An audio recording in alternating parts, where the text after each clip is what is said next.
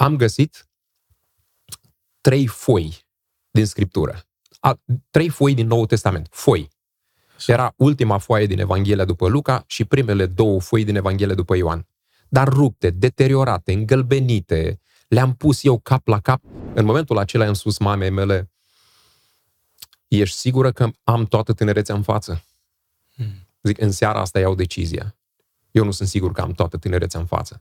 Și aveam zile în șir pe care le petreceam citind Scriptura. Memoram foarte multe versete din Scriptură. Aveam o pasiune, o foame uh, neostoită pentru Scriptură. Cartea rămâne un obiect de care dacă vrem să fim educați, nu vom scăpa niciodată, trebuie să știm lucrul ăsta. Sunt din nefericire slujitori care au, eu știu, profiluri de vedete. Adică nu poți predica expozitiv fără să faci exegeză, să, să analizezi textul biblic pentru a ajunge la mesajul lui de esență.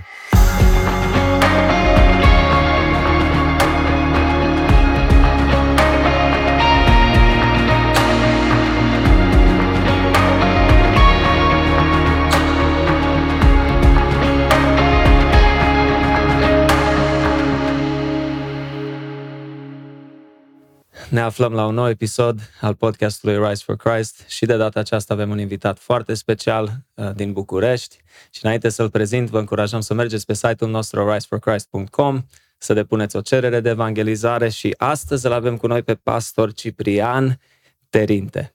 Cipri, mulțumesc mult că ai acceptat invitația noastră. Cu multă plăcere, bine v-am găsit. Astăzi o să discutăm uh, mai multe subiecte, o să atingem mai multe subiecte despre Cuvântul lui Dumnezeu, despre generația tânără, uh, despre predicare și bineînțeles că vrem să știm povestea ta, Ciprian. Unde a început, uh, de unde ești, uh, cum ai copilărit, cum ai ajuns să, să-ți predai viața în mâna lui Hristos și în mod deosebit cum ai ajuns să ai o pasiune atât de mare pentru Cuvântul lui Dumnezeu și, și această slujire frumoasă de pastorație. Da, am, um, M-am născut în județul Botoșani, am copilărit în uh, Botoșani și um, ca să trec cât mai repede la um, lucrurile importante, uh, cuvântul lui Dumnezeu mi l-a sădit pentru prima dată în inimă bunica mea, care nu frecventa o biserică evanghelică, pentru că în zonă nu era, pe o rază de mulți kilometri, nu era nicio biserică evanghelică. Însă, bunicii mele în tinerețe îi înmânase cineva o Biblie, o doamnă credincioasă, uh, oamenii nefiind atât de alfabetizați religios în vremea respectivă, bunica nu știa nici măcar ce um, confesiune, care confesiune aparținea acea doamnă, s-au întâlnit, uh, zicem noi, întâmplător, dar desigur știm că de fapt întâlnirea a fost providențială, pe uh, autobuz și într-un autobuz și um, acea doamnă i-a înmânat bunicii mele o Biblie în versiunea Dumitru Cornilescu, deci ediția Sfintelor Scripturi pe care o folosim și noi astăzi în bisericile evanghelice, bunica știa doar atât că este o femeie pocăită, dar nu știa ce fel de uh, pocăită care era apartenența confesională a interlocutoarei ei, după care bunica an de rândul a citit uh, Scriptura foarte mult um, și când noi eram copii, eu și verișoara mea, am petrecut mult timp la bunici, Um, bunica a început să ne împărtășească din învățătura și mai ales din narațiunile Sfintelor Scripturi. În loc de povestea de seară, un obicei bătrânesc foarte sănătos al poporului român, povestea de seară pentru copii, um, bunica ne povestea din Scripturi, în mod special despre Domnul Hristos. Um, noi puneam întrebări, deveniserăm curioși. Vorbim de o vârstă preșcolară. Atunci, um, bunica ne răspundea ne spunea tot mai mult, de acum învățam și din Vechiul Testament și a început să ne învețe despre pocăință, deși nu cunoștea nici o persoană dintr-un cult evanghelic. Incredibil. Pur și simplu ne spunea despre că există niște oameni cărora le se spune pocăiți, care sunt oamenii lui Dumnezeu, Uh, și mie, de pildă, îmi aduc aminte că la o vârstă preșcolară bunica îmi spunea că nu o să mergi în armată că atunci armată serviciul militar era obligatoriu, o să ai uh, poate colegi de armată pocăiți, oameni o să-și bată joc de ei din cauza credinței lor, tu să nu faci lucrul ăsta este un mare păcat, să-i respecti, să înveți de la ei, pentru că ea sunt oamenii lui Dumnezeu. Acum îmi dau seama că era un fapt extraordinar. Bunica nu ajunsese niciodată într-o biserică evanghelică. dar interesul nostru pentru scriptură a crescut de la o zi la alta, de la o vacanță la alta. Mm. Um, mi-aduc aminte că în primă fază bunica nu mi-a dat Biblia să o citesc, mă uitam la acea Biblie ca la un obiect sacru, dar intangibil, inaccesibil, pentru că o Biblie se procura extrem de greu în acea perioadă a uh, trecutului nostru comunist și totalitarist și nu-mi dădea voie să citesc de, de teamă să nu deteriorez acea Biblie, dar când am împlinit vârsta de 9 ani, a considerat bunica, știu că uh, sunt suficient de matur ca să am grijă de o carte, vedea cum mă comportam cu lecturile, cu, cu cărțile pe care trebuia să le lecturez de la școală, aveam lecturi pe vacanță și uh, mi-a dat Biblia să o citesc, m-a îndrumat, foarte interesant, o femeie cu trei clase, câtă înțelepciune avea, mi-aduc aminte și acum cum îmi răspundea la întrebări, uh, și repet, avea doar trei clase. Um, Extraordinar. Da. Și mi-a spus să încep cu cartea psalmilor. Pentru că mi-a spus, nu toate scrierile biblice îți vor fi la fel de accesibile, nu o să înțelegi ce scrie acolo. Începe cu cartea psalmilor, pentru că acelea sunt rugăciuni. Și roagă-te lui Dumnezeu cu, cu acele cuvinte. Și am început să citesc cu mult interes, cu multă însetare, cartea psalmilor.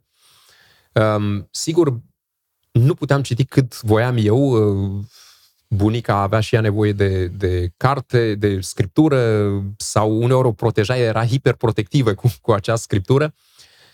Um, și mi-aduc aminte că am găsit um, undeva într-un pod prăfuit, am găsit trei foi din scriptură a, trei foi din Noul Testament. Foi.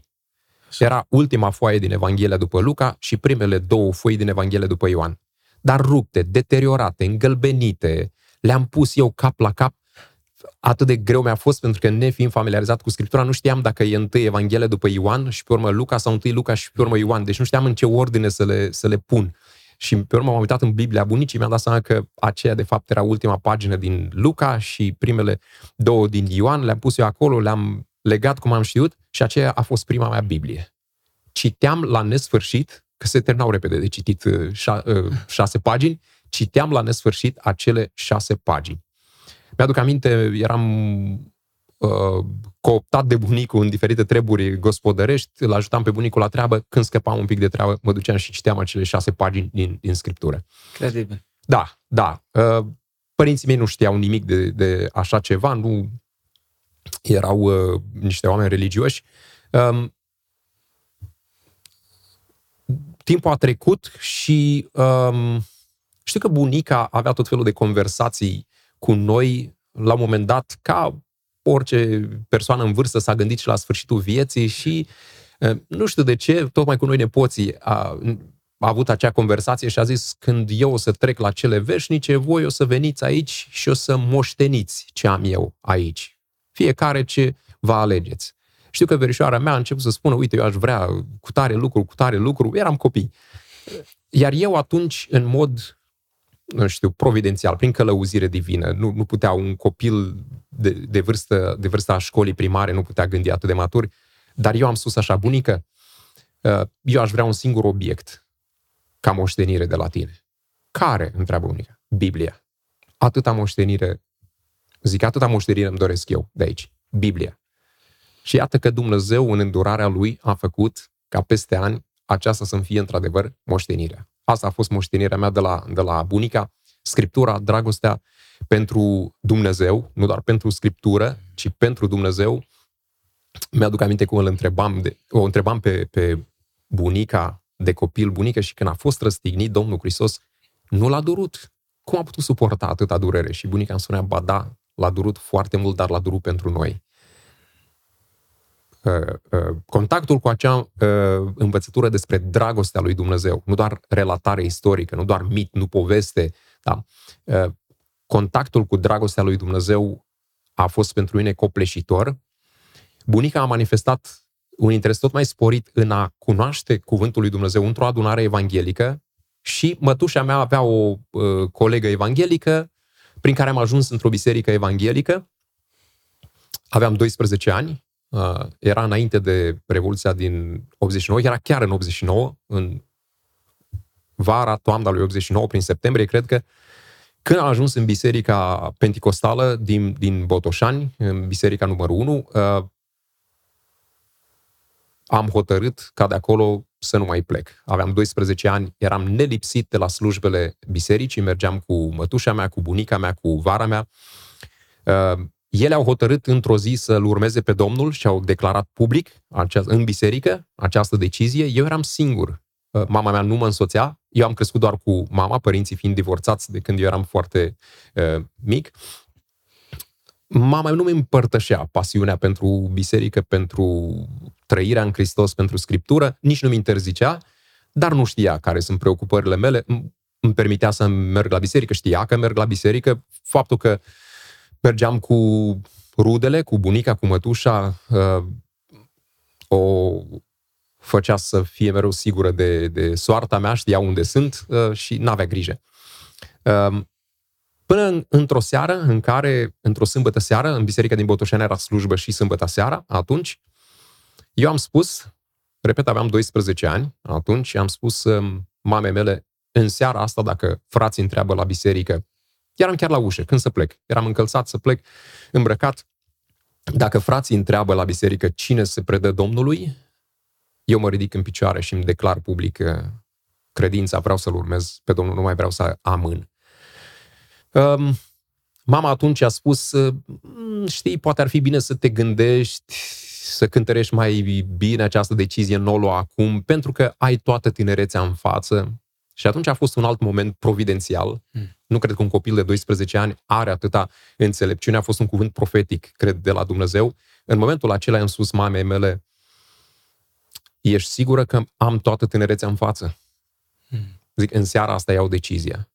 Eu nu sunt sigur că am toată tinerețea în față. În momentul acela, mama mea a fost, să zic așa, străfulgerată de o, o groază a Domnului, ca să folosesc o expresie biblică în momentul acela a realizat și ea, bineînțeles sub o iluminare fulgurantă a Duhului Sfânt, a realizat că nu avem viitorul asigurat. Că nimeni nu ne poate asigura că avem toată tinerețea în față sau s-a speriat. Efectiv, s-a speriat când a auzit din gura unui copil de 12 ani că nu este sigur că are toată tinerețea în față, a zis, nu fă pasul ăsta în seara asta, mâine vin și eu cu tine la biserică. Trebuie să aflu ce e acolo. Wow. Da.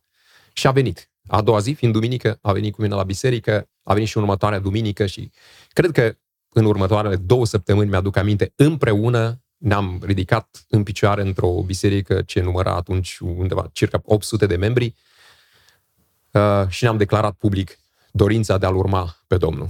Se întâmpla în toamna lui 89. Da. Și de atunci, cu ajutorul lui Dumnezeu, încerc îmi dau toate silințele cu ajutorul lui Dumnezeu, păstrat de harul lui Dumnezeu, pe calea credinței, uh, să-L uh, urmez pe Domnul. După aceea au fost ani de tatonări cu privire la uh, cariera mea. Mi-aș fi dorit să fac o carieră în litere. Am avut semnale clare din partea lui Dumnezeu că trebuie să mă îndrept către teologie. În prima instanță nu l-am ascultat pe Dumnezeu, am zis, da, dacă Dumnezeu mă cheamă la slujire, o voi face bivocațional, o să am geabul meu, o să-mi urmez cariera mea uh, în litere și o să fac slujirea în timpul liber. Uh, Dumnezeu mi-a arătat clar că voia lui pentru mine este alta și atunci, în ultimă instanță, uh, am urmat calea lui Dumnezeu. În 1997 am urmat cursurile Facultății de Teologie a Institutului Teologic Pentecostal din București, la terminarea cărora uh, am susținut uh, concursul de titularizare în învățământul superior și am rămas cadru didactic în învățământul universitar. În același an, în, aceeași, în toamna acelui an, am fost uh, ordinat în uh, Biserica Vestea Bună, Biserica Pentecostală Vestea Bună din București și de atunci uh, uh, slujesc vorba unui coleg și în turnul de fildeș al Academiei și pe meterezele bisericii în măsura în care mă ajută Dumnezeu. A, ce, ce poveste extraordinară și ce uimitor, a, cum ai tot folosit și cuvântul providențial, adică cum a lucrat Dumnezeu în dreptul tău, să citești acele șase pagini care le-ai găsit în podul ăla în mod a, consecvent. Dumnezeu ți-a vorbit din, din pruncie aproape, aș putea spune. A, ai fost de mic pasionat de citit, ai fost studios așa de mic, ai avut note bune, poate de... Eu am luat, spre exemplu, în clasa a doua primul patru. Știi? Ah, da, la, la mine s-a produs mai târziu, da, la mine s-a produs mai târziu acest, a, această experiență nefericită, da. Um, nu știu dacă uh, poate și există și uh, copii care se nasc cu o predispoziție către citit. Exact. Eu am fost un uh, copil foarte activ, crescut la bunici la țară, cum am spus, îmi plăcea foarte mult natura, zbenguiala prin uh, natură, așa, și uh, a trebuit ca mama să mă disciplineze puțin, uh, să-mi disciplineze uh, eforturile și să-mi canalizeze energia către citit, dar odată ce am prins gustul, prin clasa 4 a 5 uh, am devenit un uh, cititor uh, pătimaș, aș putea spune, în sensul că mai cu seamă, după ce m-am întors la Domnul, eram în clasa 7 atunci, uh, și având și acea pasiune pentru scriptură, am avut vacanțe de vară în care uh, citeam și 80-90 de capitole pe zi din scriptură. Adică făceam numai asta. Wow! Bineînțeles, nu-mi cerea nimeni. Mama mea chiar îmi spunea, vă dați seama, o, o mamă creștină să-i spună fiului ei, uh, mai lasă scriptura din mână, totuși e periculos, îmi spunea că o să-ți strici ochii. Uh, da. Dar uh, asta era realitatea. Aveam zile în care nu făceam absolut nimic. Mama era bucuroasă să nu mă pună la nicio treabă, mă ridicam numai ca să merg la masă. Atât și aveam zile în șir pe care le petreceam citind Scriptura. Memoram foarte multe versete din Scriptură. Aveam o pasiune, o foame uh, neostoită pentru Scriptură.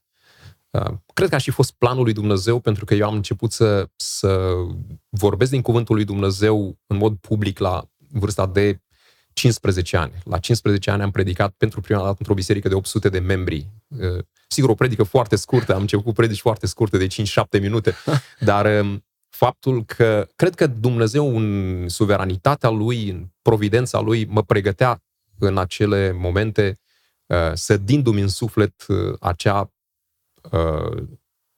pasiune, acea dragoste sau foame insațiabilă pentru Scriptură. Right. Ai avut pe vremea aia ceva mentori sau oameni care au văzut poate potențialul uh, tău ca slujitor și au poate au investit în tine sau au petrecut puțin timp cu tine? Au fost ceva bărbați care au făcut asta în viața ta? Din fericire, da, dar, dar nu erau neapărat uh, slujitorii oficiale ai bisericii, nu erau figuri ecleziastice.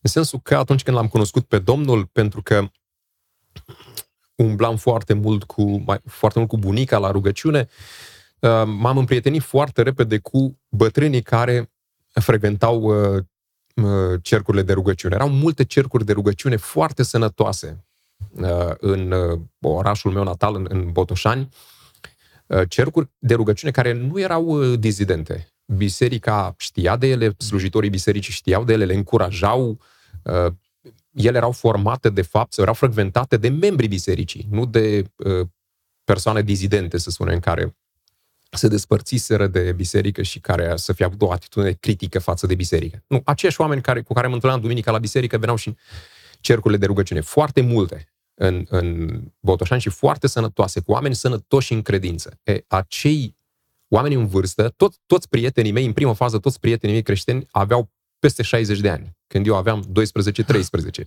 ani. Da, da.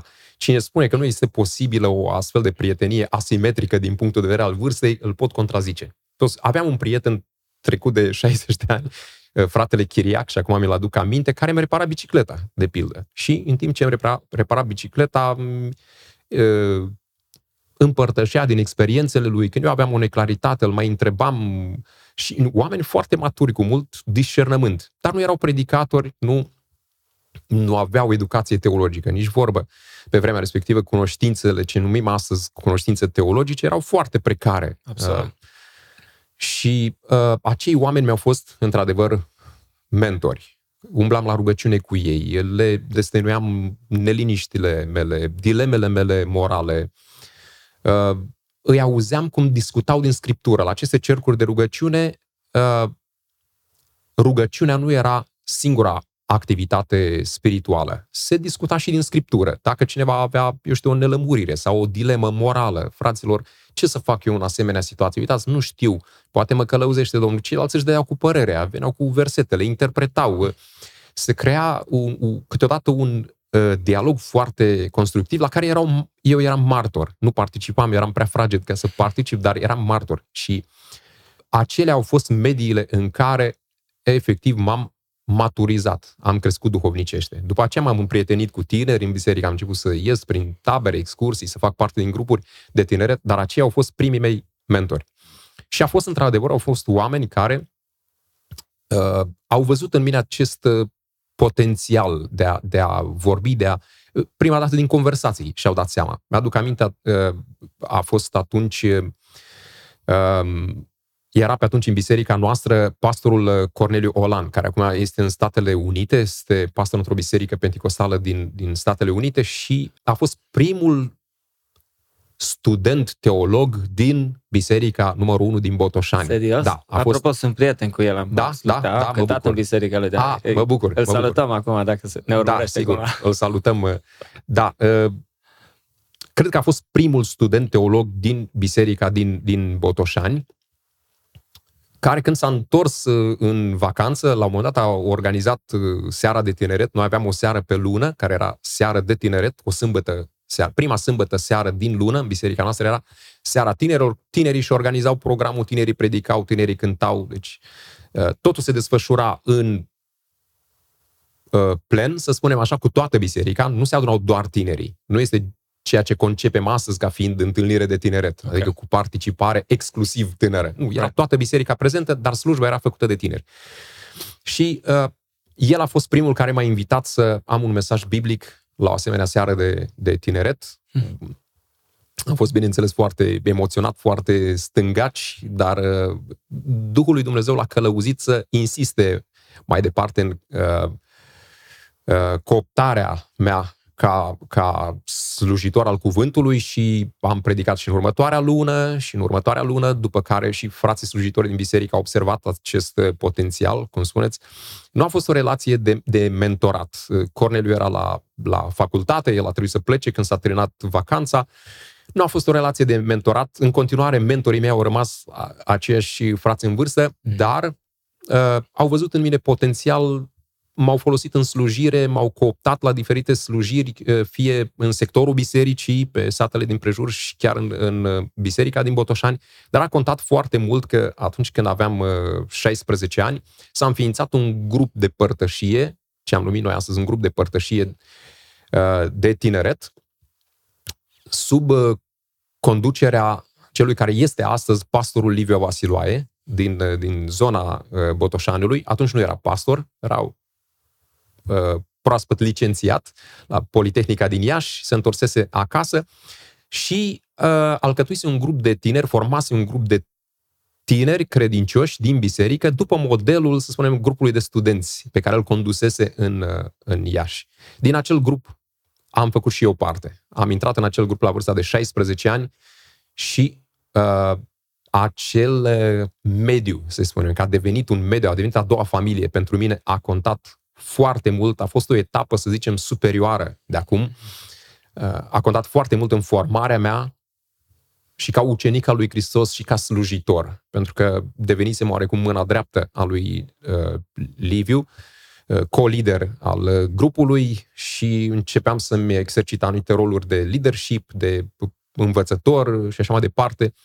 Uh, După care slujirea mea a evoluat până la vârsta de 20 de ani când am plecat din, uh, din biserică, urmând cursurile Institutului Teologic Pentecostal. Da, da. Foarte, foarte fain. Uh, uh, Ciprian, ai venit weekendul acesta uh, și la Biserica Autentic din Timișoara, împreună cu soția ta, Andreea, să ții un curs despre predica expozitivă.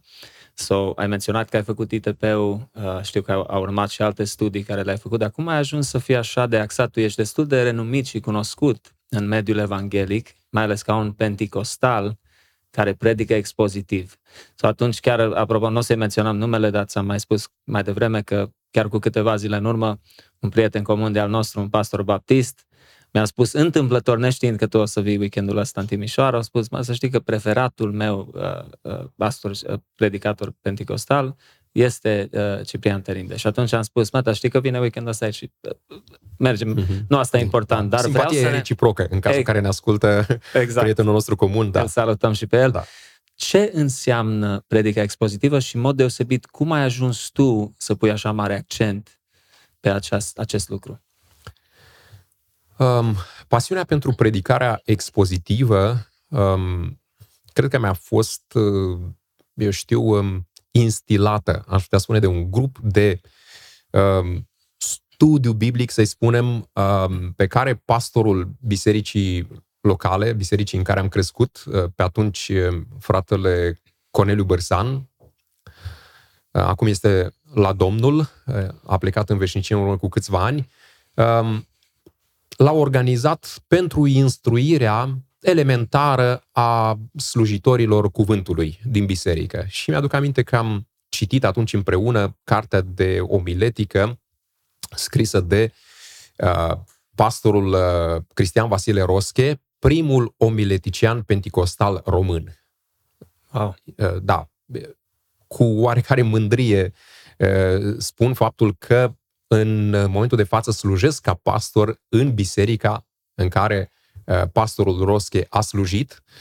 Um, a trecut la Domnul în urmă cu ceva timp, um, dar dumnealui a fost primul omiletician penticostal român, primul profesor de omiletică de la Institutul Teologic Penticostal, eu l-am prins și ca profesor, după aceea în 2001, când am fost ordinat, fratele uh, Sile, cum era cunoscut, era um, pastorul senior al bisericii și a scris o carte de un curs de omiletică. Era un curs universitar, uh, era atât de modest încât nici și-a trecut numele pe, wow. pe acea, da, pe acea carte. Târziu am aflat că, de fapt, fratele Sile este autorul cărții care, prin care m-am îndrăgostit eu de, de predicare și în special de predicarea expozitivă. Ce fain. Da, da, era un om de o modestie um, ieșită din comun, să spunem. Um, și mi-aduc aminte că în acel cerc de, de dialog, de dezbatere, de pregătire, pregăteam împreună schițe de predici la Botoșani cu, cu ceilalți frați slujitori, în măsura în care ne pricepeam uh, pastorul și cred că încă vreo doi slujitori erau studenți uh, în regim de fără frecvență la Institutul Teologic Pentecostal și ne împărtășeau și nouă din, din cunoștințele și deprinderele pe care le căpătaseră în studiile lor. Și atunci Dumnezeu mi-a sădit în inimă această pasiune pentru predicarea expozitivă. Mm-hmm. și am încercat să mă dezvolt cât am putut de mult uh, în domeniul acesta, pentru că mi s-a părut cea mai uh, sigură și fidelă formă de predicare. Adică este predicarea biblică, deși și predicarea tematică poate fi înrădăcinată biblic, dar ea prezintă anumite, uh, haideți să-i spunem, riscuri. Da? Adică atunci când predicăm tematic, suntem mai uh, expuși pericolului de a decontextualiza anumite versete și de a le pune într-o ordine, într-o logică argumentativă care ne aparține nouă. Scoatem versetele din diferite cărți ale Bibliei, din contextele lor, le așezăm, zicem noi, într-o ordine logică, ne creăm o structură argumentativă, dar structura aceea argumentativă este alcătuită de noi, nu de un scriitor sacru. Mm. Ei, în predicare expozitivă, dacă o practicăm așa cum trebuie, uh, logica argumentativă nu este a predicatorului, este a scriitorului sacru. Și ce știm despre scriitorul sacru este uh, faptul că el a fost inspirat. Spre deosebire de mine care nu pot fi, nu sunt inspirat, eu sunt luminat să înțeleg ceea ce Duhul lui Dumnezeu i-a inspirat lui ca învățătură sacră. Și atunci, în predicare expozitivă, eu urmăresc firul argumentativ al unui scriitor biblic inspirat. Și asta mă ține mai departe de erezie, mai departe de învățături străine cuvântului și mă ajută să înțeleg logica inspirată a scriitorului biblic. De aceea am preferat întotdeauna uh, predicarea expozitivă și am considerat că dacă stăpânesc predicarea expozitivă, după aceea pot, în funcție de nevoie și de scopul exercițiului omiletic, să uh, mă familiarizez și cu predicarea tematică, de pildă. Dar Predicarea expozitivă, iarăși, este mai sigură pentru că îi formează predicatorului deprinderi exegetice. El nu se învață doar să sintetizeze versete. El învață să analizeze text biblic. Nu poți predica expozitiv fără să faci exegeză, să, să analizezi textul biblic pentru a ajunge la mesajul lui de esență. Și atunci, formarea acestei abilități pentru un predicator este absolut esențială pentru însușirea mentalităților biblice pentru că apoi să le poată transmite cu fidelitate. Și de aceea mi s-a părut întotdeauna predicarea biblică, m-a, m-a fascinat, efectiv. Și când găseam acolo, cum spune Apostolul Pavel, gândul lui Hristos și când vedeam cât de departe sunt gândurile mele de gândul lui Hristos, era absolut fascinat. De multe ori, lectura și, și studiul Scripturii erau adevărate acte de contemplație și pocăință pentru mine. De aceea, predicarea expozitivă a fost maniera mea de a le împărtăși uh, credincioșilor din biserică uh, aceste experiențe uh, revelatorii pentru mine. Absolut. Uh, clar că predicarea expozitivă e mult mai grea decât cea tematică. Trebuie să recunoaștem asta. Am doi prieteni pastori români, dar americanizați, au făcut mhm. școlile biblice în America, sunt în America, într-o biserică în Sacramento, la Romanian Christian Fellowship și ei au rădăcini pentecostale. Uh, și ei, țin minte, numai după aproximativ 10 ani de la uh, plantarea bisericii, ei au început în mod expozitiv să predice toată Biblia la studiu biblic de miercuri seara. Nu, nu mai țin minte exact, dar știu că au fost undeva după mijlocul lui Vechiului Testament, după șapte sau opt ani de zile. Deci numai acolo ajunsese, da. predicând săptămânal. Uh, și, și ei au menționat asta, că e mult mai greu pentru că trebuie să ataci sau să predici toate versetele și alea care nu sunt așa plăcute sau sunt mult mai greu de înțeles sau mult mai greu de, de a comunica, dacă vrei să spui ceva da. legat de asta. Da, așa este. Eu, uh, atunci când le predau uh, studenților de la școlile biblice omiletica, în momentul de față la, la Institutul Teologic Pentecostal nu mai predau omiletica, uh, pentru că predau doar exegeza care îi pregătește pentru predicare, dar în școlile biblice de comunitate sau în alte medii predau în continuare uh, predicarea biblică și în mod special predicare expozitivă și le enumăr acest fapt pe care tu îl descriai ca fiind unul dintre avantajele predicării expozitive. Pentru că această întrebare mi se pune foarte des. Um, de ce, de, de ce atât de mult accent pe predicarea expozitivă? Pentru că sunt predicatori comozi care, cărora le vine mai ușor să iau o concordanță biblică, să se uite după un termen și să spună, noi predicăm, uite, despre și își aleg conceptul, găsim foarte repede cu ajutorul, mai ales acum avem ediții electronice, digitale ale Sfintelor Scripturi, dăm o căutare, ne vin toate versetele, le alegem pe cele mai relevante. Exact. Da. Uh, și le spun în felul următor. Unul dintre avantajele predicării expozitive este că ea ne confruntă cu versete sau concepte sau idei cu care suntem mai puțin familiarizați. Când îți alegi subiectul de predică, normal că îți alegi subiectele cu care ești mai familiarizat. Pe alea cu care nu ești familiarizat, s-ar putea nici să nu, să nu le alegi pentru că nici nu-ți trec prin minte să ți le alegi ca subiect de predicare sau nu te simți confortabil cu ele. Ori textul biblic te pune în fața acestei provocări să uh, forezi să te familiarizezi, să-ți frămânți mintea cu un verset, cu un concept, cu, chiar cu o idee teologică cu care, la care până acum n-ai mai reflectat. Și asta este o experiență um, de îmbogățire sufletească, de lărgire sufletească, întâi a predicatorului și după aceea a celor care, care îl ascultă. Absolut. Uh, ce încurajator ai fost, uh, ce ai menționat mai devreme în mărturia ta, faptul că au fost zile când ai citit chiar și 80 de capitole pe zi Uh, țin minte ce a spus odată Paul Washer, sigur am mai menționat la podcastul acesta, că spunea că mulți tineri predică și citează pe puritan, pe oameni mari lui Dumnezeu din istoria creștinismului uh, și totuși uneori eu zis vorbim sau predicăm chestii care poate nu le cunoaștem și nu le experimentăm și spunea, se spunea despre John Bunyan în mod deosebit, dar și alți puritani că dacă le tăiai venele cu, cu cuțitul în loc de sânge ar fi curs Biblia.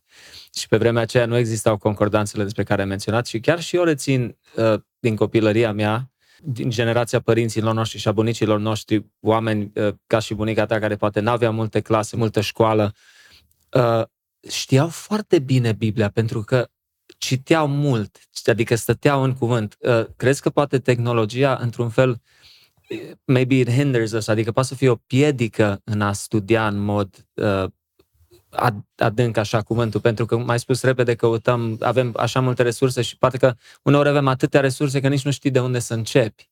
Da, nu? Da, da. Cât, cât de sănătos și important e să stai mult în cuvânt, poate mai mult decât în alte... Da, tehnologia este un instrument care, într-adevăr, uh, ne poate ajuta, dar nu trebuie să fie luat uh, um, ca suport uh, fundamental, să spunem. Este un instrument, nu fundamentul.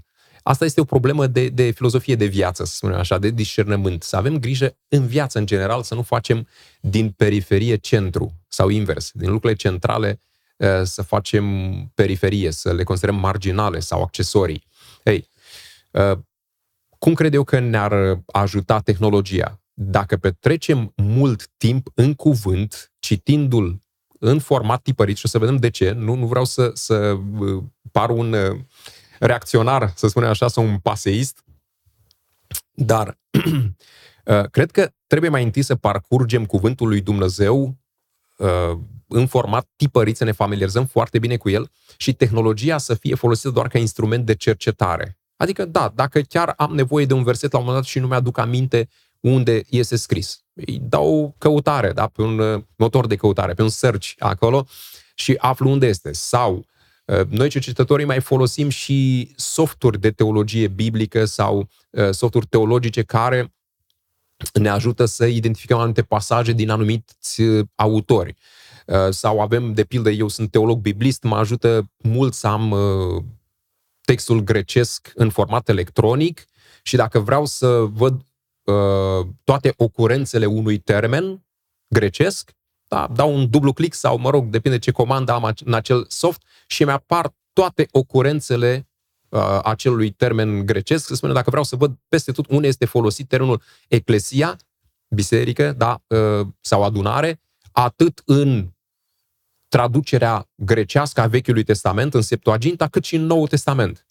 Mi-ar fi foarte greu să, să iau să citesc, vă dați seama cât, cât timp mi-ar trebui să, să iau să citesc tot textul grecesc. Uh, o fac, dar mi-ar lua mult timp să văd unde, da, și să subliniez unde apare termenul. Ori așa, cu o căutare electronică, digitală, imediat, la un click, uh, am termenul. Numai l-am scris acolo în caseta aceea de căutare, i-am dat un enter și am termenul. Deci, ca instrument și chiar și pentru uh, cititorii Uh, nespecialiști, da? neteologi, um, motorul de căutare sau, eu știu, la un moment dat s-ar putea să nu ai o scriptură la tine și ai vrea să, să citești un text biblic. Da, scoți telefonul. Dar pentru lectura mea zilnică, ca, ca disciplină spirituală, pentru cunoașterea Domnului, pentru părtășia cu Dumnezeu în cuvânt, cred că este esențială citirea scripturii în format tipărit. Și uh, o să vă spun câteva motive uh, elementare, aș zice eu. În primul rând, citirea cuvântului în format tipărit ne familiarizează uh, chiar cu ordinea cărților biblice.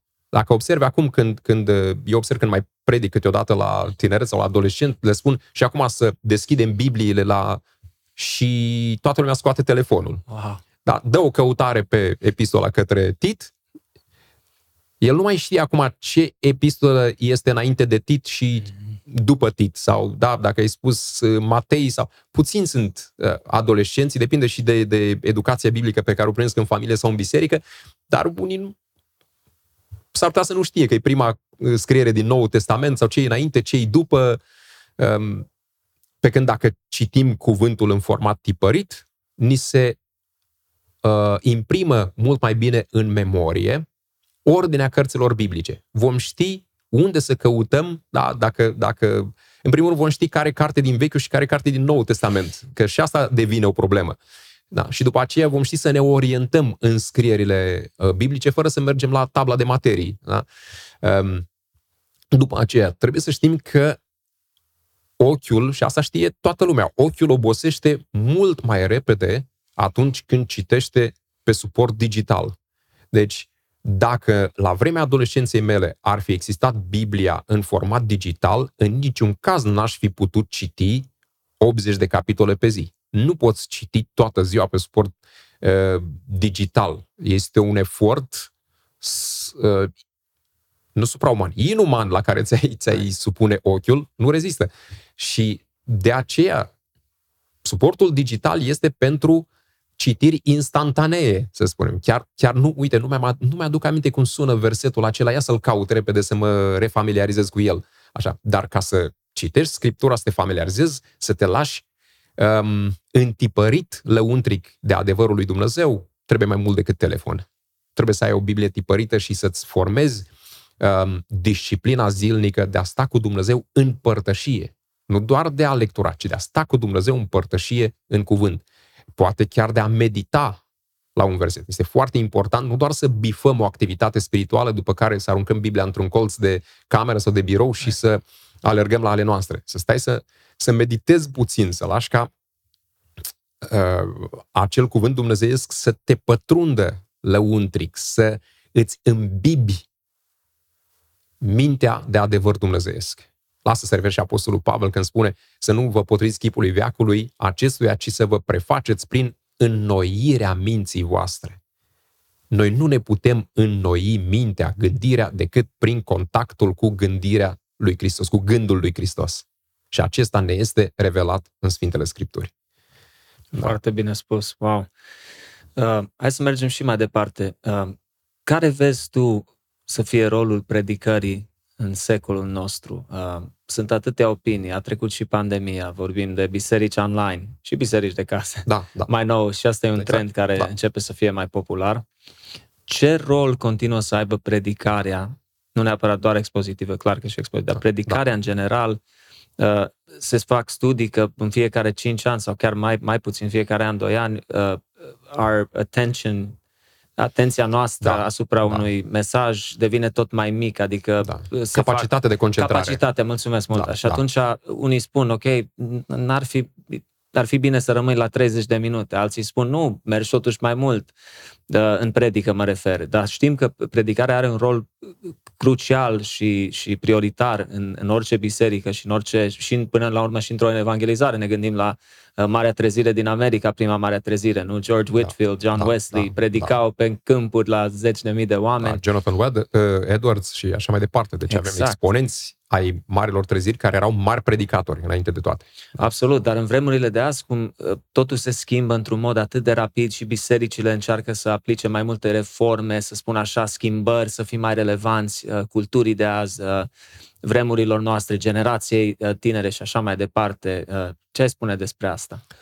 Adevărul de care eu sunt ferm convins este acela că predicarea este de neînlocuit s-a predicat întotdeauna în istoria poporului lui Dumnezeu, chiar înainte de biserică s-a, s-a a existat activitate catehetică, mai ales dacă ne uităm în scrierile lui Ezra, Neemia, dar nu doar acolo. Acolo apare poate mai clar articulată, cum cărturarii, se spune clar că tâlcuiau uh, oamenilor, le tâlcuiau, tâlcuiau mulțimii legea lui Dumnezeu. Um, dar um, Cred că predicarea, repet, adevărul fundamental de care sunt ferm convins este că predicarea um, nu va putea fi înlocuită cu absolut nicio altă manieră de comunicare a cuvântului lui Dumnezeu. Nu va putea fi înlocuită și mă refer la um, predicarea la care asistăm fizic. Nu va putea fi înlocuită nici chiar de genul de, de, de uh, eu știu, uh, emisiune pe care o avem noi astăzi, care este care trebuie să fie complementară predicării. Dar numai oamenii nu îl vor putea, nu se vor putea hrăni cu Hristos uh, doar din podcasturi sau uh, din vizionarea unor uh, predici online sau nu, predicarea va fi necesară. Și am la bază, în afară de uh, motivul uh, foarte important, exemplu pe care îl dădeai al marilor treziri, în primul rând, Uh, Cartea Faptele Apostolilor. Dacă ne uităm, sigur, putem începe chiar cu Evangheliile, cu Mântuitorul, care a fost un... Când oamenii s-au adresat cu un titlu, cel mai frecvent titlu pe care l-au, el au adresat sau cu care s-au adresat Domnului, a fost învățătorule. Da? A fost un învățător, un predicator. Da? După aceea, în Cartea Faptele Apostolilor, nu găsim altă metodă de comunicare a adevărului mântuitor în afară de predicare. Predicarea este metoda unică Asta găsim în faptele apostolilor. Metoda unică de comunicare a adevărului în urma căreia oamenii s-au întors la Dumnezeu. Deci mijlocul principal de răspândire a mântuirii, dacă vrem, a fost predicarea și de aceea va rămâne predicarea. Da, predicarea poate fi um, să spunem așa, întărită sau confirmată, pentru că avem verbul acesta în, în textul Noului Testament, în greaca Noului Testament, acolo în Marcu 16, unde spune s-au dus, au vestit Evanghelia în toată lumea și Domnul întărea predicarea lor prin semne și minuni, semnele și minunile care îi însoțeau. Acolo unde zice întărea, verbul grecesc bebaio înseamnă a confirma. Deci Domnul confirma Evanghelia prin semne și minuni. Dar, de fapt, era confirmată predicarea Evangheliei. Niciodată semnele, minunile, uh, revelațiile supranaturale, da, vise, vedenii, n-au putut înlocui predicarea. Acestea nu au făcut decât să ajute la uh, sedimentarea adevărului uh, enunțat prin predicare. De aceea cred că, chiar dacă din punct de vedere retoric și formal, predicarea trebuie adaptată la cultura în care trăim, la provocările uh, specifice generației noastre, provocări generaționale, da, despre care spuneai că sunt manifestate tendențial, adică capacitatea uh, de concentrare a auditorului uh, scade și predicatorii trebuie să ia în calcul lucrul acesta, să se adapteze din punct de vedere retoric, uneori chiar și lungimea predicii. Vorbeai de acele mari, mari treziri. Da. Dar iată, predicarea rămâne la fel de relevantă ca în epoca marilor treziri, dar lungimea predicii trebuie adaptată. Adică în epoca marilor treziri se predica chiar cu orele. Așa. Astăzi nu mai predicăm atât de uh, îndelung și nu este neapărat de plâns. Uh, nu este un semn al decadenței neapărat. Cred că mai degrabă îngrijorător este, sau îngrijorătoare este diluarea mesajului predicat. Atunci ar trebui și atingeai uh, această chestiune uh, spunând că poate în încercarea noastră de a fi cât mai relevanți în predicare, reducem foarte mult din uh, densitatea, din consistența mesajului teologic. Aici trebuie să fim foarte atenți. Chiar dacă ne adaptăm formal, adică din punctul de vedere al lungimii predicii, din punctul de vedere al strategiei retorice, într-adevăr, da, uneori nu simți că nu-ți permiți să mai fii atât de consistent, atât de, hai să spunem, greoi teologic, da, cum erai altă dată, pentru că ai un auditoriu cu mintea încărcată de informații, de griji, un, un auditoriu, uh, niște oameni ale căror creiere sunt învățate să deruleze, să spunem, informație, să asimileze și să deruleze foarte multă informație, iar dacă uh, tu uh, nu oferi o informație, să spunem, utilă, relevantă, unor chiar captivantă, sigur că acel auditor își va trimite mintea la odihnă sau uh, se va concentra asupra altor um, gânduri.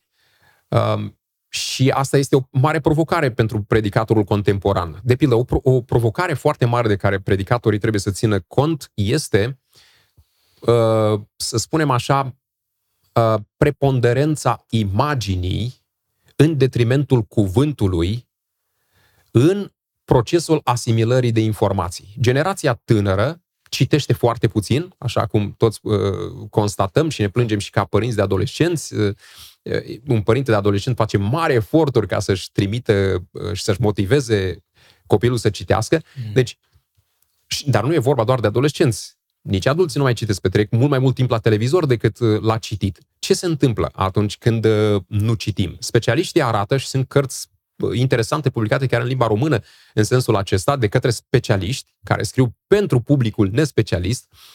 Um, de pildă, um, specialiștii arată că în momentul în care citim, avantajul este acela că luăm contact cu um, termeni abstracți și creierile noastre, noastre își dezvoltă capacitatea de abstragere. Adică um, începem să procesăm termeni pe care nu-i putem asocia cu o imagine.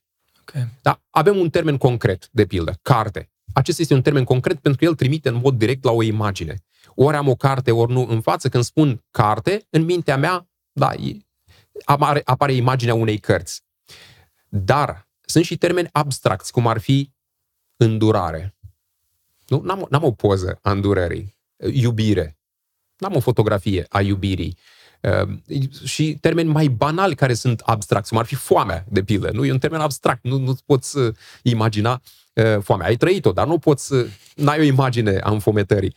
Uh, Și atunci, când citim, noi luăm contact cu astfel de termeni abstracți, pe care procesându-i, creierul nostru, mușchiul nostru neuronal, făcând un efort, da, se dezvoltă. Gândirea noastră abstractă se dezvoltă, capacitatea noastră de abstragere crește. Pe când dacă mă uit la televizor sau la imagine, acolo nu am contact cu termeni, ci cu imagini. Cineva și-a imaginat în locul meu. Când citesc chiar o narațiune din scriptură sau un roman și citesc o descriere a unui uh, peisaj, mintea mea creează da, uh, acel, creează pentru sine, îmi creez mental acea imagine despre care citesc, despre un râu, da, îl văd acolo albastru și potind, da. Uh, pajiștea, pădurea, mi imaginez. În mintea mea se construiește o imagine mentală. Pe când dacă mă uit la un ecran, altcineva și-a imaginat pentru mine și mi oferă imagine, propria imagine. Creierul meu nu mai formează imagini, pentru că le are de-a gata. Da. Și în felul acesta creierul se lenevește, asta ca să ne exprimăm frumos. Dar există o carte în limba română foarte bună, homovidens sau imbecilizarea prin televiziune. Aha. Asta este realitatea. Creierul se imbecilizează prin necitit, că unii spun, da, nu mai citim, dar ne uităm la documentare. Nu e același lucru. Da? Nu e același lucru. Um, ei, creierele noastre lenevindu-se, așa, uh, pentru predicator asta este o, o mare provocare. El lucrează cu termeni abstracți, nu? Limbajul teologic este, avem și limbaj metaforic, dar avem foarte mulți termeni teologici abstracți, adică vorbim despre ispășire, mântuire, iertare, nu? Sunt termeni abstracți. Le vorbește unor creiere, să zicem, se adresează unor creiere din ce în ce mai puțin obișnuite și cu o capacitate de abstragere din ce în ce mai diminuată.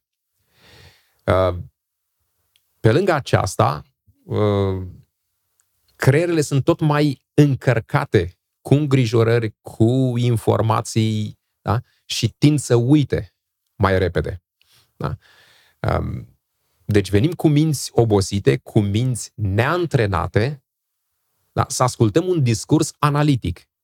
Da? O minte care este obișnuită să stea la televizor, ca altul să îi ofere imagini, o minte învățată cu divertismentul, când stă pe, în strana bisericii și ascultă un discurs teologic care îi pune mintea la contribuție, care nu oferă nicio imagine, uh, în fața căreia nu se mișcă nimic, da, ci stă un predicator inert, să spunem, chiar dacă gesticulează, el, este un, el nu joacă teatru acolo, un predicator inert care, care um, eu știu, îi solicită mintea cu tot felul de termeni abstracți și chiar cu, chiar cu imagini, cu metafore, dar el trebuie să facă o cap- capacitate, mintea lui trebuie să, să producă acele imagini. Și când am spus trupul lui Hristos, când am, când am descris biserica în calitate de trup al lui Hristos, mintea mea trebuie să creeze o imagine, nu-i oferă nimeni, nu-i pun un trup pe ecranul, da, în PowerPoint, acolo. Mintea trebuie să își producă acea imagine. E, vă dați seama că este o reală provocare și pentru ascultător, dar și pentru predicator. El trebuie să ia în calcul acest lucru, de aceea este foarte greu pentru un predicator să facă acest echilibru optim între consistența teologică și, haideți să spunem, um, lejeritatea aplicativă a predicii. Dar trebuie să găsească acest dozaj optim. Discursul care înclină balanța către consistența teologică și rămâne uh, exclusiv în atmosfera rarefiată a limbajului abstract teologic, va deveni indigest pentru mințile ascultătorilor. După cum, dacă balanța se înclină mult prea mult uh, în partea asta, sau să zicem, eu știu, pendulul tinde să bată uh, capătul aplicativ al spectrului, așa, adică să uh, se folosească foarte multe ilustrații, foarte, foarte mult uh, imperativ uh, moral, uh, da, și puțină scriptură și puțină teologie, atunci discursul va fi șubred, va fi butaforic, va fi o construcție uh, șubredă care nu le va oferi oamenilor temeiul teologic al imperativului moral. Le spunem oamenilor, fiți darnici, că așa vrea Domnul. Dar care este temeiul teologic? Temeiul teologic este acela că Dumnezeu însuși a dăruit de aceea și noi trebuie să fim darnici. Ori eu trebuie să le vorbesc prima dată oamenilor despre cum a dăruit și s-a dăruit Dumnezeu pe sine, ca după aceea să le spun, vedeți, de aceea ne cere Dumnezeu și nouă să fim darnici. Deci, trebuie să găsesc întotdeauna acest echilibru optim între consistența teologică și da, între uh, indicativul teologic și imperativul moral. Și asta este o provocare mare pentru, pentru predicatori în contextul contemporan. Da, chiar o provocare uriașă, mai ales când o explici așa, îți dă de gândit uh, faptul că educația ar trebui să înceapă de în casele noastre ca și părinți, în primul rând să ne ocupăm de copii în vederea citirii, a, a capacităților da. și așa mai departe. Chiar și noi suntem foarte atenți cu tehnologia, o limităm mult încât unii poate ne consideră extremiști, dar cred că dacă nu e anumite măsuri, da. Poți foarte repede să, să alunești sau vezi că chiar mă gândeam și mai devreme când ai explicat importanța uh, citirii Cuvântului Dumnezeu în mod fizic a unei Biblie. Uh, de multe ori și când faci those searches, uh, cauți un lucru sau vrei să afli un cuvânt din traducerea grecească și așa mai departe, parcă așa de distras poți să ajungi. Îți da. trimite cineva un mesaj sau vrei să verifici ceva și numai te trezești că au trecut 45 de minute, wow, ce s-a întâmplat? Deci, e, e, de multe ori, e o provocare da. foarte mare. So, hai, în concluzie, să, să vorbim un pic despre colegiul biblic, uh, spunem numele între... Ministerium Colegiul Ministerium din, din, din Cluj-Napoca. Da. Pentru că lucrezi cu tineri acolo, dacă ne poți spune un pic despre ce ai văzut în, în această școală, pe câți ani uh, îi... Da, păi uh, cadrul didactic la Institutul Teologic Pentecostal sunt din 2001, mm-hmm. deci de aproape 22 wow. de ani și în 2010 împreună cu alți slujitori din um, zona Clujului am înființat Colegiul Biblic Ministerium din Cluj-Napoca, deci acolo de aproximativ 12-13 ani activez în calitate de director de învățământ. Deci de zeci de ani tu ai lucrat cu tineri. Da. în mod deosebit bănuiesc că marea parte, nu procentajul da, cel da, mai mare da. a celor prezenți sunt tineri. Da, da, așa uh, este. Deci ai văzut și din 2001 înainte să apară smartphone-ul și da, alte da. gadgets, nu? Da. Ai văzut cum a fost atunci, ai văzut da. în acești 20 ceva de ani cum tehnologia a, a evoluat. Da. Care vezi tu că sunt provocările și spune-ne și lucruri bune despre ce vezi, cum, a. cum lucrează Dumnezeu în generația tânără. Da, cu siguranță. Nu, nu uh, putem spune, uh, eu știu, uh, cu nostalgie, domnule, lucrurile n-au mai fost, nu mai sunt cum au fost, pe vremuri era mai bine, în niciun caz. Acesta este un paseism nostalgic de care trebuie să ne vindecăm. Sigur că sunt lucruri uh, cărora le ducem dorul. E normal, dar trebuie să ne obișnuim cu gândul că fiecare generație a trecut prin ce trecem noi acum. Eu sunt nostalgic, de pildă, acum după vremurile în care, după felul în care arătau studiile doctorale pe vremea când uh, mi-am făcut eu studiile doctorale. Da, când aveai un răgaz, conform legii, puteai să-ți faci doctoratul în șase ani.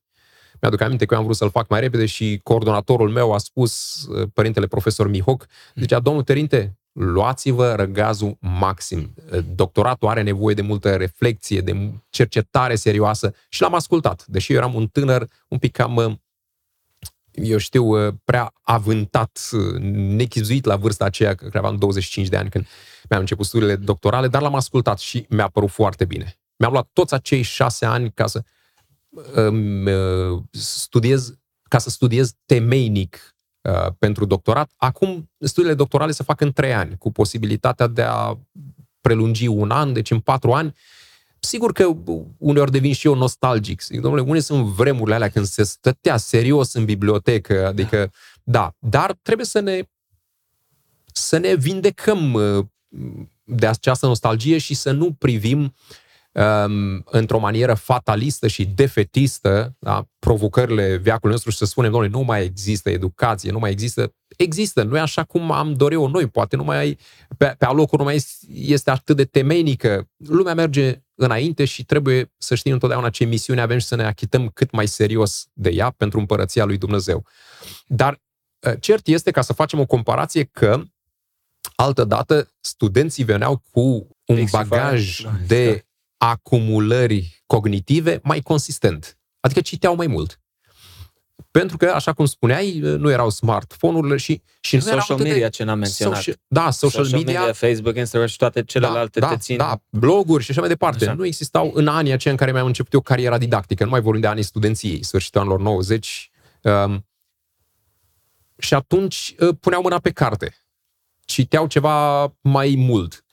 Um, dar asta nu înseamnă că asistăm la sfârșitul apocaliptic al educației. Se pot face, Dumnezeu poate face minuni, să spunem așa. Cartea rămâne un obiect de care, dacă vrem să fim educați, nu vom scăpa niciodată. Trebuie să știm lucrul ăsta. Și aș putea spune cartea pe suport scris. Tipărit, mă refer. Da. Tipărit. Da. Da, e- eu am și eu un uh, dispozitiv de tip Kindle, așa, pentru că e de proveniență americană, cred că ești Yep. yep. familiarizat Am și eu cu, una, cu el, sigur. da. Și îmi dau seama că nu, nu se poate face cercetare, se poate lectura. Da, de lecturat pe avion pe, e foarte bun, dar nu se poate face cercetare pe Kindle. Da? În momentul în care faci cercetare, eu când uh, am lucrat la unul dintre proiectele mele de cercetare, mi-am cumpărat un birou cu două etajere. Da? Birou are atașate două etajere și îmi puneam cărțile pe care le cons- consultam în ordine cronologică pe trei niveluri. Da? Nivelul de sus, nivelul mediu și nivelul de jos, pe care aveam și laptopul. Deci nu ai cum să faci lucrul ăsta pe Kindle. Deci dacă vrei să faci cercetare serioasă, întotdeauna vei avea nevoie de carte hardcover, să spunem, da? de, Ce fain. de, de hard copy, vreau să Yep, spun. De, yep. Da. Că poate fi și paperback, dar să fie pe, pe hârtie, pe suport de hârtie. Corect. Deci pe, pe Kindle nu poți face lucrul ăsta. Nici măcar pe, pe suport electronic, pe laptop, chiar dacă există foarte multe cărți în format um, digital, nu poți face lucrul ăsta pentru că nu poți citi atât de mult, chiar și dacă ai vederea mai bună decât a mea. Uh, nu poți să-ți supui uh, vederea la asemenea supliciu, să stai ore în șir și să consulți toată literatura de care ai nevoie uh, suport, pe suport uh, digital. Și atunci, da, uh, tinerii vin cu un bagaj de lecturi mai suplu, dar pot recupera, pot căpăta uh, deprinderi de cercetare pe băncile facultății și aici un rol foarte important îl au dascării, cadrele didactice. Ok. Dacă cadrul didactic se ocupă de student, uh, le acordă atenție celor uh, interesați și îi ajută și pe cei care uh, nu au încă deprinderile formate să și le formeze, dacă este răbdător, dacă se pot face cu ajutorul lui Dumnezeu miracole. Eu am văzut asemenea miracole didactice, să spunem. Studenți care au venit și nu promiteau, nu promiteau în momentul în care au venit la facultate. Chiar am zis, nu, dacă, dacă băiatul ăsta ajunge un slujitor undeva într-un mediu rural și uitat de lume într-o bisericuță pe cale de dispariție, așa, pentru că tinerii cam pleacă din mediul rural, am zis că, ei bine, își găsește făgașul. Wow.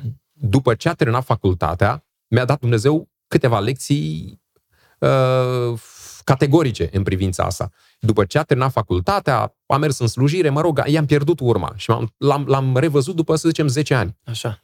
De aia e nevoie de zeci de ani uh, ca să primești aceste lecții. L-am văzut după 10 ani. Nu l-am mai recunoscut. Cu gândire limpede, discurs articulat, retorică excepțională, efectiv. Uh, mi-aduc aminte că unul m-a, m-a sunat la telefon, unul dintre studenți pe care chiar la examenul de admitere l-am picat, mi-aduc aminte. El a fost foarte perseverent, a venit după aceea în următoarea sesiune de admitere, a intrat și a terminat studiile, n-am mai știut ce s-a întâmplat cu el. La un moment dat mi-a scris un e-mail. Mi-a scris un e-mail cu o limbă română foarte bine articulată, cu un limbaj foarte clar, punctuația pusă la locul ei. Uh, N-am știut cine nu, l-am, nu l-am recunoscut. Și îmi dă un telefon după aceea, ca să discutăm uh, mai ușor, îmi dă un telefon și zic, pace frate cu tare, mulțumesc că m-ați sunat. El când a văzut că îl iau atât de distant și, și mă adresez la plural, cu pluralul politeții, așa zice, frate, și vreau, sunt eu, uh, fostul dumneavoastră student. Am, am avut un moment de perplexitate, de muțenie, efectiv. Nu-l recunoșteam nici după uh, pa- paragraful scris, nici după discursul, după exercițiul oralității. Pe urmă l-am auzit predicând, a, era efectiv o revelație și n-a fost uh, singurul caz. Și mi-am dat seama că a, am înțeles atunci că trebuie să fiu mult mai atent în practica didactică, să să nu re- retez, nici măcar mental, să, da, în, în mintea mea, să, nu, să nu retez șansele de izbândă a, a, ale nimănui, pentru că Dumnezeu poate face minuni. Numai că unii au un ritm mai lent de dezvoltare, dar uneori ritmul mai lent este mai sigur. Studenți de la care mă așteptam uh, să aibă, sau în privința cărora mă așteptam să aibă un viitor strălucit în slujire, uh, s-au dovedit a fi falimentari sau foarte șterși, s-au apucat pe calea, uh, au devenit niște, din păcate, unii au devenit niște flașnete publice, din dorința de a fi foarte populari, uh, au luat-o pe calea aceasta a uh, diluării, chiar a manipulării auditoriului, au devenit niște oameni de scenă. Este o realitate crudă, dar trebuie să o recunoaștem. Există și astfel de vorbitori. Apostolul Pavel uh, spune clar, unii îl propovădesc pe, pe Hristos din duc de ceartă. Și acolo nu este vorba de ceartă. Normal, termenul eritea în greacă înseamnă ambiție personală. Spirit competitiv. Mm. Sunt unii oameni care îl, predic, îl predică pe Hristos din competiție. Vor să ajungă mai cunoscuți, mai populari, caută notorietatea și așa mai departe. Din păcate, studenți cărora eu le prevedeam un viitor luminos în, în slujire. În termenii de azi, influencer. Da, da, influencer de, de anvon. Da, exact, da. exact. Foarte încurajator, uh, Ciprian, și totuși, chiar în concluzie, în concluzie, cum promit, ultima întrebare, ce cuvânt de încurajare ai putea să ai poate pentru cei de 40, 50, chiar 60 de ani, care poate au ajuns în acea leneșie, dacă o pot numi mm. așa, a stimulării creierului, mm. că nu au mai citit sau și-au dorit, au trecut ani sau se, se poate și în cazurile acelea să, să se vadă progres și să aibă that spark despre care vorbim? Da, cu siguranță da. Vreau să vă spun, am avut și la Institutul Teologic Pentecostal și la Colegiul Biblic Ministerium col, uh, studenți trecuți de 60 de ani. Wow! Da, da, care au studiat și s-au descurcat bine. Mi-aduc aminte uh, chiar de o grupă de la Colegiul Biblic Ministerium, pentru că acolo uh, nivelul uh, școlarizării nefiind unul uh, universitar, este o școală biblică locală, um, concepută pentru instruirea în primă fază pentru instruirea slujitorilor, dar după aceea au venit și foarte mulți tineri și oameni cu perspectiva slujirii, nu neapărat implicați um, în slujire. Dar mi-aduc aminte că a fost o grupă în care era prezent un grup de frați în vârstă, chiar trecuți de 50-60 de ani, dintr-o biserică din Cluj-Napoca. Uh, vreau să spun că erau, s-au dovedit a fi cei mai silitori, dar nu doar silitori, actori prin prezență, erau cei mai activi membrii ai acelei grupe. Foarte activi, foarte citiți, foarte interesați. Nu, nu mai reușeau să se, se iau pauză la curs. Acolo predam câte 8 ore, sâmbătă de pildă predam, da, 8 ore, mai aveam nevoie de câte o pauză, le dădeam pauză la 50 de minute, o oră le dădeam pauză și voiam să mă mai arisez. De ei nu scăpam. Erau scai pe lângă mine, cu întrebări, cu uh, foarte, cu, cu, cu mintea foarte ageră. Asta este. Deci, se poate. Unii atunci prindeau gustul uh, studiului, deveneau cititori uh, împătimiți. Uh, ca să nu mai vorbim chiar de pastor, pentru că ești familiarizat cu mediul evanghelic românesc din Statele Unite ale Americii. Eu mi-aduc aminte de un frate pastor român, penticostal, care a trecut la Domnul, dar mi-l amintesc pe fratele George Galiș. Era un pastor român, nu era o haideți să folosim termenul acesta impropriu, dar pentru că tot am vorbit de ambițiile unora, așa, sunt, sunt din nefericire slujitori care au, eu știu, profiluri de vedete. E, el nu era o vedetă, mm. dar era un cititor avid.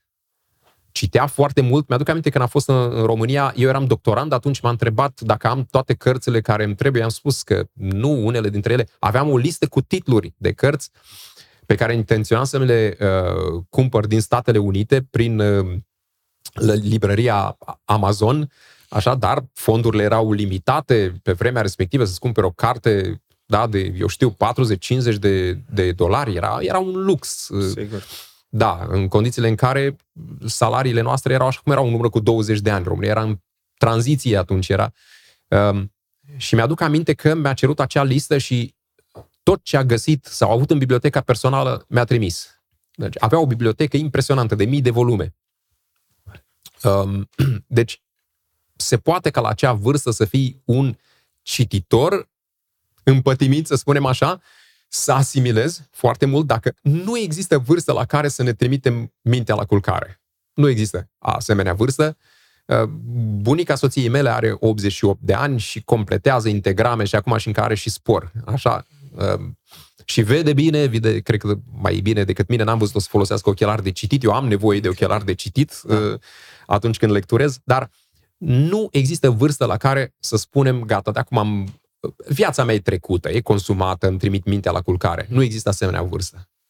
Mintea se poate menține foarte tânără, dacă o punem la treabă la orice, la orice vârstă. Mi-aduc aminte de un, uh, unul dintre foștii mei profesori și colegi după aceea, uh, un istoric care este în viață, un istoric penticostal, uh, aș zice eu cunoscut, uh, l-aș numi chiar, chiar o, o minte foarte luminată, un istoric ilustru, um, fratele Valeriu Andreescu, care avea o memorie excepțională.